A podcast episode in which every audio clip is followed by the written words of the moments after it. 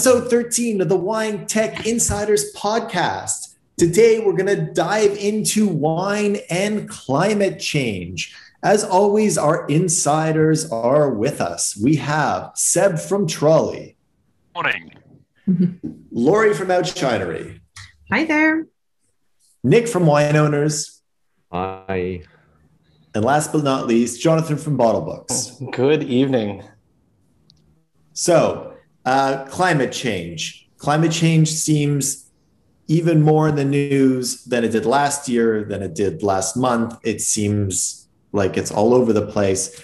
Um, Nick, has has wine is wine a kind of canary in the coal mine of climate change? Have, have, have wineries already seen changes to the climate happen? Are, are they going to, you know, is, is it one of the first industries that could really be um, affected here? Uh, yeah, I think so. Uh, and you know, we're seeing we're seeing uh, so much uh, uh, more uh, events taking place that are unpredictable, that are causing harm to um, producers, um, that are increasingly uninsurable because insurance fees um, are going up so high. Um, uh, but I think it's also causing um, producers to reevaluate how they make wine, frankly. Um, and, and in certain instances, such as in Bordeaux, uh, what grapes they may be needing to think about planting in the future. And in fact, they've already started planting a whole bunch of um, grape varieties from further south in from Portugal, native varieties to Portugal and, and Spain to sort of see how they get on on the on the Medoc Peninsula. Um, but yeah, I think I think you know it's it's a problem, and I think it's it's particularly acute where you're looking at wine regions where um, uh, domain uh, producers or, or, or properties are, are, relatively small um, because it, it, it, affects um, the producer disproportionately and, and brings the viability of their livelihood into question. Um, so, you know, the effect of a much warmer early spring than has been typical in, in Burgundy, followed by your kind of um, uh, typical um, mid to late um, uh, April frosts um, is obviously causing enormous jet damage because because the plants are more advanced um, than they would have historically been, you know, 20 or, or, or more years ago. Um, and um, and clearly we're seeing a, a significant shift in the characteristics of the wines being made. Um, and um, and I think you know, and I think and I think that that is uh, a problem, and it's also interesting. And I think speaking to wine merchants, uh, retailers, you know, they talk about they talk about the new classic Burgundy, which is the sort of the euphemism for the fact that Burgundy is never going to be um, on a on a consistent year in year out basis the sort of profile that perhaps it, it, it would have been um, in previous decades. So I, I, think I think it's extremely challenging, um, and clearly I don't think people uh, I don't think Burgundians or Piedmontese or or whoever have the option that Bordeaux has, which is a blended wine, to contemplate changing cepage. yeah. Laurie, what about you? Have you um, have you been hearing from producers? Um, what what are some stories that you've been hearing?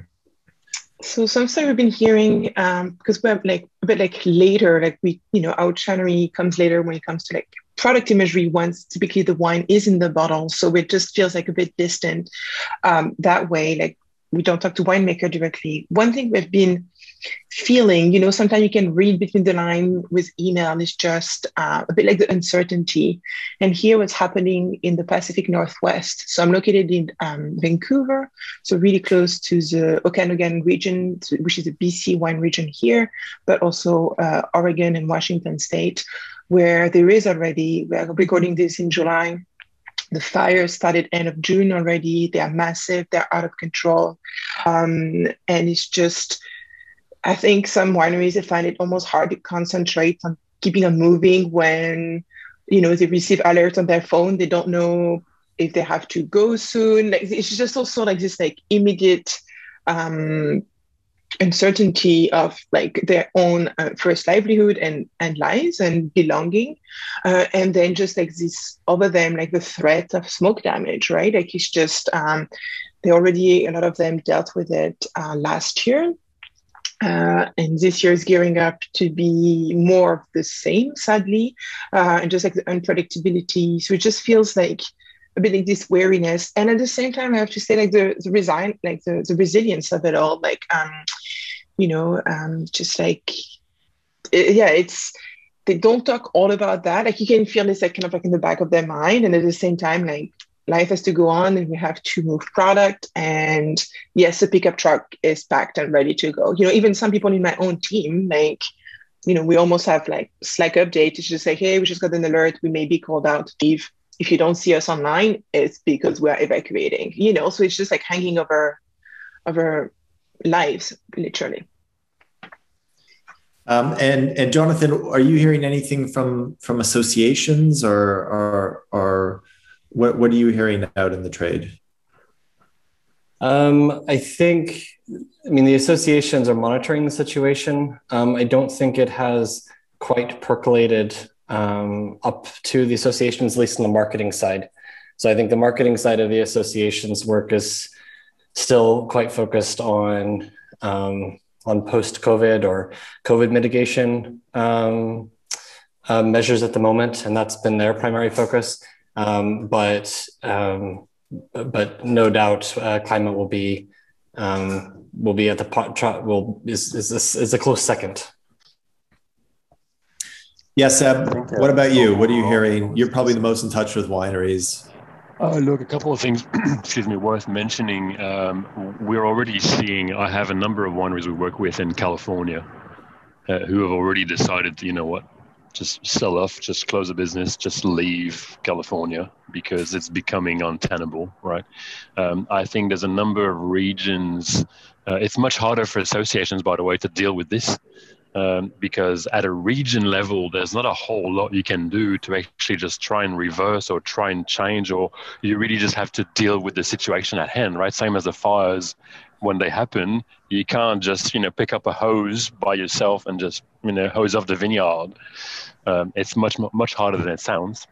The uh, so there are already vineyards moving around, uh, and the interesting question is that I think at a macro level, yeah, we're seeing some regions struggling and having challenges and, and not really so sure what to do about it.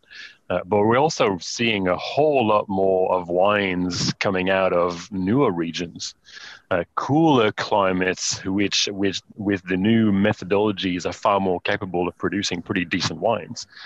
Um, so, look, overall, the global industry will shift and, and readapt. Uh, I think there might be an interesting look over the next, say, 5, 10, 15 years as to the, the production per country. Right. So right now, we obviously all know that you know France, Italy, Spain are pretty much the top three producers in the world. Will they remain? Right, because they're all pretty much landlocked. They're all pretty much stuck in a certain area. They, they can't really develop much more. Um, so I'd be curious to see how production uh, might be shifting um, out of those countries, at least to a certain extent. You know what I mean? The look, the question I would like to leave on leave on the table is: given that we're all working with wineries or wine merchants, or what, how do we help the industry? How do we turn around and, at the very least, try and, and and raise awareness amongst consumers, raise awareness uh, of, of the fire damage and smoke damage and the challenges the industry are facing, uh, if we are to do our bit in the climate change kind of a challenge the planet is facing, uh, I have no intention of picking up a hose and going to hose off, you know, fires unless it's absolutely, you know, I think there's there's different skills to do that. Um, but ultimately, the key is what do we do today as an industry? How do we adapt to this? Uh, the vineyards are currently adapting to the fires. When there's smoke, they're going to try and mitigate. They're going to try and do different things. Uh, but how do we in the middle start raising awareness towards consumers, towards the supply chain of hey, this is really inefficient. This is really not correct. This is really not uh, climate friendly. You know what I mean? Mm-hmm. I think that's where we need to concentrate in, in the immediate term. Yeah. Yeah. A bit like um, Jeff Bezos or uh, or some of these other guys who are helping raise awareness of climate change by sending people into space on rockets that are burning vast amounts of fuel, right? I thought you were suggesting you were, you guys would send me into space. Oh, we, we, we, you know what? We'd love, we'd love, we'd love to support you on that, Seb, but it's just too expensive. it's just I'm just a few billions short. uh, it's look, it's a fascinating topic, right? Because overall, it, it's not that straightforward to deal with. It's a macro, it's a worldwide problem, yeah. uh, and I really think. Uh, the newer generations, I'm, I'm all, I'm taking all of us and I'm putting us in, into a really old group right now. But the, the, the newer generations are aware that things are changing and not a whole lot is happening, or whatever is happening is not happening fast enough. Mm-hmm. Uh, so that's a start. I think that's a start. Uh, but are we going to see, from a marketing standpoint, are we going to start seeing more sustainably produced wines? Mm-hmm. Are we going to start seeing some different wines which might have some smoke characteristics? Uh, are we going to see wines which are we? I'm pretty sure we're going to see new wine regions, and we're probably going to see wine regions shrinking because of the fires, for instance. Uh, yeah. Laurie mentioned Pacific Northwest. If you have a look at a map right now, mid mid California, mm-hmm. all the way up to north of BC, it's all red. Fire, fire, it's fire, fire. hmm. Yeah. And you're talking like what, two thousand or three thousand kilometers? Mm-hmm. right? I don't know what, what it is in miles, like 1600 or whatever miles, but it's massive. Hmm. And what I was reading, and I, which is fascinating and free, the fire is now so big that it creates its own climate. Like it's just like it takes so much that suddenly, like the climatologist is like, well, like it's no longer related at all to you know like the usual like the fire is so huge creating so much heat and i mean i'm not an expert like creating its own like tornado and and it's just like now they have to study the fire itself to determine the, the climate of the region. Like it's literally moving as the fire is moving. So it's just, I mean, it's, it's, it's yeah, it's quite hairy uh, to look at. Um, but there's a lot of unpredictability there too, like because it's it really impacts on that level. It's that big of a fire um, that way. Mm-hmm. And to answer your question, um, David, cannery in a coal mine, absolutely. I, I think, think so as well. Grapes, grapes are so sensitive. Uh, I mean, strawberries are sensitive, and other fruit and berries and different things are sensitive. But grapes, given that you know we ferment them, and and it's, I think the characteristics are changing drastically. So yeah, definitely cannery in a coal mine. And I think cannery in a coal mine on a marketing standpoint as well. I mean, you know, I was perusing the New York Times and other publication, and I'm sure the smoke and the fire are affecting other farm businesses, right? Like beyond grapes. But the articles, uh, you know, were just like, again, wine is something that everyone in their daily lives know where it fits as a product and you can like relate and understand maybe more readily than almonds, you know, or like things like that. And it just feels it's a kind of a coal mine. She's like, look what happened to the wineries that you are buying right now in your local liquor store. Look what happened. Like, you know, like it just feels also like I think it brings it home I think the wine the wine industry had that maybe a bit going for them, like maybe a bit easier to get um, a grasp and the impact, um, like in the life of people. Like it's, it's more realistic than I don't know canola or one of those products that we don't have at home. That you know the feeding of cows down. Like it's just like it's more abstract. I think wine is strangely tangible also for people to understand the impact of climate. And I think maybe that I'm literally thinking and talking, and maybe it's an opportunity there for the wine regions as a whole. One thing I wanted to mention as well that was really clear for me last year. So like um, big fires again in the Pacific Northwest, and um, Vancouver for a while had the worst uh, air index in the whole world, like super smoky, and yet we were, you know, hundreds and hundreds of kilometers or miles, whatever is your unit, um, you know, away from the fire and it's just um it has no border. Like technically, there was very little fires within BC. It was all fires from California, Washington, Oregon. Um, and you can't just say like, oh, it's an American problem. Like it stops, you know, at like the parallel, like 39th, right? Like, so it's just, and we all know, and you know, with the Paris Accord and everything like that, it just, it's hard, right? Like, so like it's just like, it's just like to get people aligned, and you know, so it's just, it's like this extra challenge, and yeah, it's. I'm personally like, I try to not, I try to not put my head in the sand, but I have some days that makes me very, very wary where we're going. No, well, no joking. what about what about champagne, Jonathan? I mean, could we be could we be losing champagne as we know it? Well, I think champagne could just be moving to to a slightly more northern location.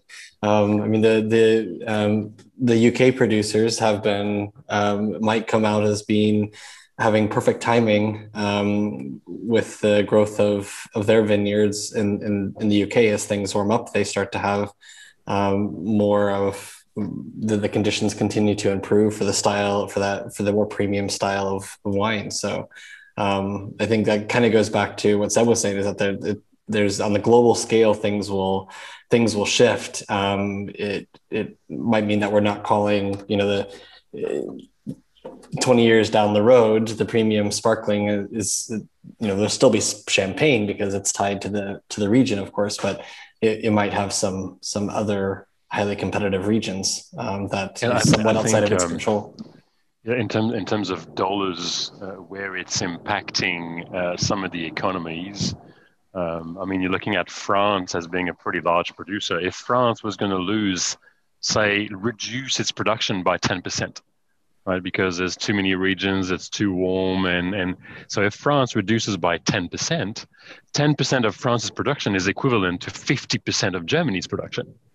Uh, and so it's huge, right? A tiny percentage point out of France, Italy, Spain uh, is going to open up a massive opportunity for others. Uh, and and we should also mention, given we're on the record, uh, Jonathan was the very first to call that champagne, the champagne appellation, was going to be donated by the French to the English. If that ever happens, I'm buying your drink. Being Nick, French, what's... I don't think so. nope, no.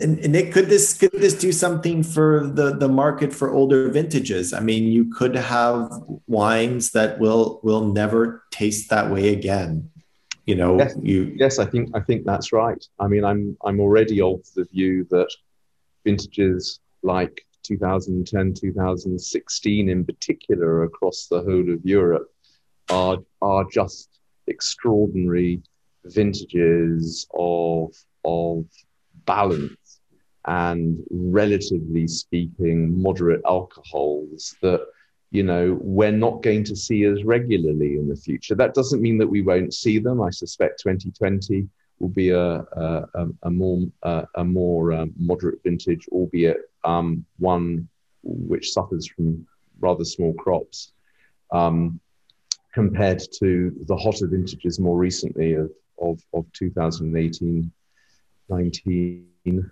um, 21 in particular, I think. Um, but yeah, I think I think that that um, those classic vintages um, will be will be increasingly sought after, along with you know the new the new areas opening up. You know the Grosses Gewachs and the uh, and, and those great white those great German dry wines that are now being produced that um, you know would have been produced maybe historically once every five or so years, but are now being produced every year. Yeah. We, um, we covered um, in a previous uh, a podcast what tech could do to help the fro- uh, the the frosts in in France. Um, you know, I mean, is there really anything that that tech can do? Is this just too big and too overwhelming of a problem? Are we just sort of chipping away at smaller things? Um, has anybody read about anything hopeful or um, um, any solutions out there that might that might make sense? Um, I think that I think I think that tech is is it's about driving efficiencies, and those efficiencies um, there is a risk that some of these efficiencies are are counterproductive and not contributing to an environmentally sound solution but many of those things are. And i think also another podcast we were talking about the um, just a broader effect of corona on the digitalization of the wine industry and how wines are marketed b2b um, before covid everybody was traveling all around the world um, to to market the wines, and the, there's a real potential for um, tech to support, you know, doing more regionally or doing more things remote, where everybody is not jumping on the plane for that, you know, for that one hour meeting in in, in London or in Hamburg or whatever, but that's you know just doing things more efficiently and just not hopping in the car, not hopping in the plane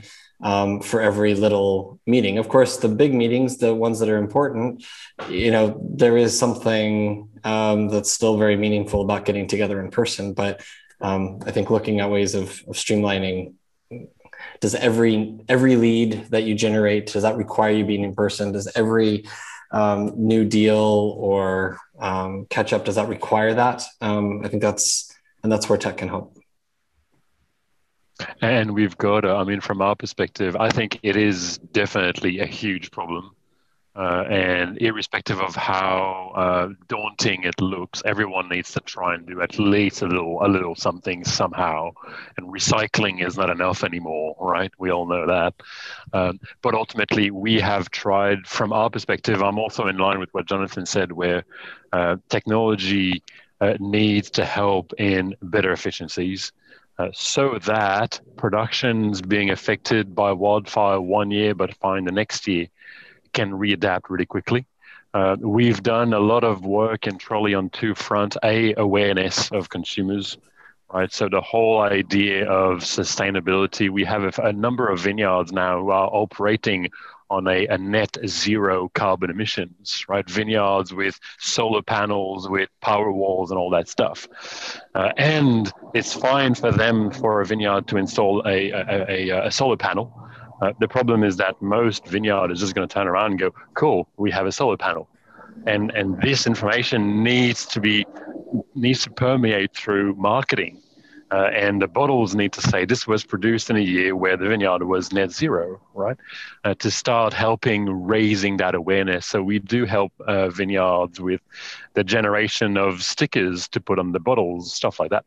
Uh, and we've also played quite extensively with the concept of price elasticity right? I, am I'm, I'm personally fascinated by this $19 Pinot and that $18.75 Pinot. And which one do you take as a consumer? Uh, and the the idea here, we've actually extended that to trying to help vineyards understand based on the level of production, based on the overall demand of a certain varietal, the more information we have about a product, including production volume, including acidity and sugar, the more we're able to compare different price point and kind of at least show them that you know what you're actually below market rates, right? Um, so we're dealing, for instance, with a number of vineyards right now who are selling out of wine thanks to COVID uh, and all of them are selling their wine at the same price, or most of them are selling their wines at the same price as they did three or four years ago. And that makes no business sense, right? Four years ago, the dollar was really different, uh, and the bottle has been has been uh, uh, for three more years. Um, and so ultimately, if there's a year that, that they get affected by wildfires, uh, or if there's a, a region that's slowing, slowly producing less and less, we need to help them understand that pricing balance uh, based on what the industry is currently able to provide. Uh, so that's two areas we've actually worked quite extensively on at Troly. Jonathan, are you seeing any anybody exchanging information about being net zero? Um, not net zero specifically, but um, this year for the wines from Spain, UK, um, online platform. That was one of the highlights that they teased out of the winemakers and the um, and the importers on the wines um, was to highlight eco bottles, lightweight bottles. um, as uh, since there's yeah they're easy to ship like a thinner glass uh, create less co2 uh, sorry like the thinner glass the thinner glass the exactly glass. Exactly exactly um, and so that was i thought that was really um, really interesting to see that that's that's one thing that they wanted to highlight amongst their their their wines. Um, it doesn't mean that 100% of the wines were that way, but they wanted to at least allow the the vineyards that were doing that to differentiate um, themselves. Um, it's it's interesting when like it, it, goes it raises a lot of uh, production questions as well. Um, I was part of a tasting earlier this year um, with a Sicilian winery, and they had gone into a lot of studies about how lightweight can their bottles go and not have them break. And um, and they were been tiptoeing around what would be what's the thinnest bottle that would accept a cork, and at what point do you have to move into a screw cap? And so it's it's not a just um, hmm. you know make it as thin as possible until it doesn't break but it also has to do with the closure and splintering splintering out the the, the glass so um, but it is you know there is some work going on there and um, platforms that would allow producers to communicate that more consistently and um, have eco-friendly messages communicated or a way to search for those wines. Um, uh, that I think that that has some some uh, power there. And Nick, are it's, you seeing this? Oh, sorry, uh, Nick. Are you seeing this in logistics? Uh, in, in, are you seeing uh, importers talk about this, or distributors uh, talk about this, or are they just dealing with COVID and um, all the other issues of 2020. Yeah, I mean, I guess if you look at the end of the market that we serve predominantly with our software platforms, it tends to sort of be the premium wine end of the market, and we are, I guess, seeing a lot less of that. Obviously, certain certain producers um, um, pioneering um, different closures and all the rest of it, but but really, um, where we're not really we're not really hearing much in, in that in in in in in that area. Um, what we are hearing is how much more expensive it is to ship wine around, how tougher it is to get wines moved at all, how much time um, wines are sticking um, in in warehouses in the US, um, uh, waiting to um, you know find a, an an effective way to get over to Europe. So that seems to be the big problem right now that wine just is much uh, tougher to move around and the costs of moving it around have doubled. Sorry, Seb, you were going to jump in. Um, I, I, was just, I was just fascinated by uh, Jonathan mentioning you know the glass and the cork and uh, I'm not sure if you guys are aware but uh, a couple of years ago Australia invented this thing called a screw cap uh, uh, we call it a screw cap anyway. Uh, and um, I wonder from a, a um, climate change perspective, I wonder how much of an argument there would be towards the screw cap being more or less environmentally friendly. Aluminum is potentially much easier to recycle. Cork, I would assume, I mean, gets recycled. Not really. It's recyclable. It's reusable, but doesn't really. It pretty much goes into landfill. I would assume. Is it is it can can cork be composted? Yeah, I don't know. And a lot of composite corks are glued together with petroleum based glues, I would assume. Uh, I don't know if we if there would be a, a, major impact in just saying, you know what, let's just fucking abandon the cork once and for all. I mean, the industry wouldn't fly with that. Yeah, okay, fair enough. It's ten years. Laurie, ultimately, we're talking about um, you know having businesses be more um, environmentally uh, climate change friendly, net zero. this is ultimately probably going to come down to a communication between the the consumer and the producer you know and the community the biggest point of that communication is still that bottle and that label that they're going to see yeah. how how do they like there's the organic and there's the kosher and there's the net zero and there's the how and the then B there's Corp. the awards that they won and then the thing and then the whatever. the, how, how do they? How do we, the producers get across this kind of information? What really matters?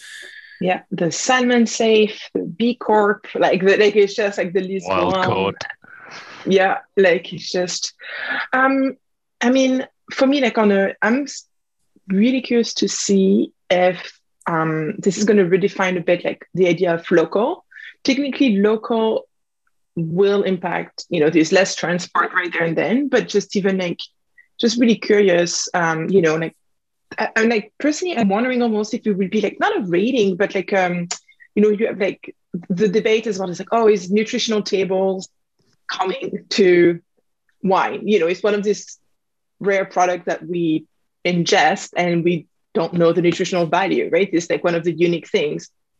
And um, it's like really, really interesting to me to see if, um, you know, we're going to take like all these other elements. It's like, okay, so that's like the value inside the bottle, but sorry, uh, but also like the value in terms of carbon, the value in terms of like rehabilitation, rehabilitation of land, is the value of uh, bringing, um, you know, like the river clean and having the salmon come back again through the vineyard that they weren't before. Like, so it's just like part um, of a bigger picture that I think um, marketing wise could be interesting. Uh, and then I think will be accessible to um, consumers. I think I'm wary to just like put everywhere like logos, logos, logos, because eventually like then you have to educate about them.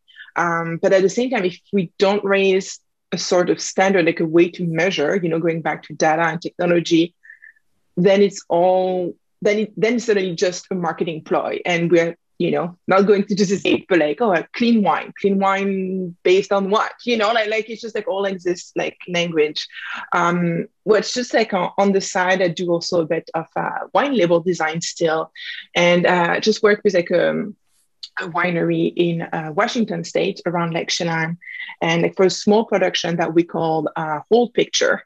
And the idea is like to celebrate each wine on that particular year, what happened that made that wine. So it goes both on the winemaking, on the reality of like it's got a bit smoke tainted because we had this fire. Um, the winemaker felt like they just got this new amphoras delivered from Poland. They felt like trying it out. So all of it is kind of like telling the story, not in a you need to learn everything about that to understand the wine, but like giving the idea of like all the things involved. I think the wine industry still to this day maybe a bit too abstract when it comes to um, the magic behind it. And I know it's part of the magic, but I think it's time to open a bit more the kimono maybe to just show what it involves and get consumers more behind the scene. Storytelling. Let's uh, let, let's just leave this one here on the table. All of us around this group here probably have access to enough people in the industry for us together to define that standard, to communicate with customers. We could together create the next recycling logo for wine. Food for thought. Food for thought, yeah. okay, and that was episode 13 of the Wine Tech Insiders podcast. I'd like to thank my insiders or our insiders, uh, Laurie from Oushinery, Nick from Wine Owners, Jonathan from Bottlebooks, and Seb from Troly. We'll see you all in a few weeks. Thank you, guys. Love you. Bye, thank you.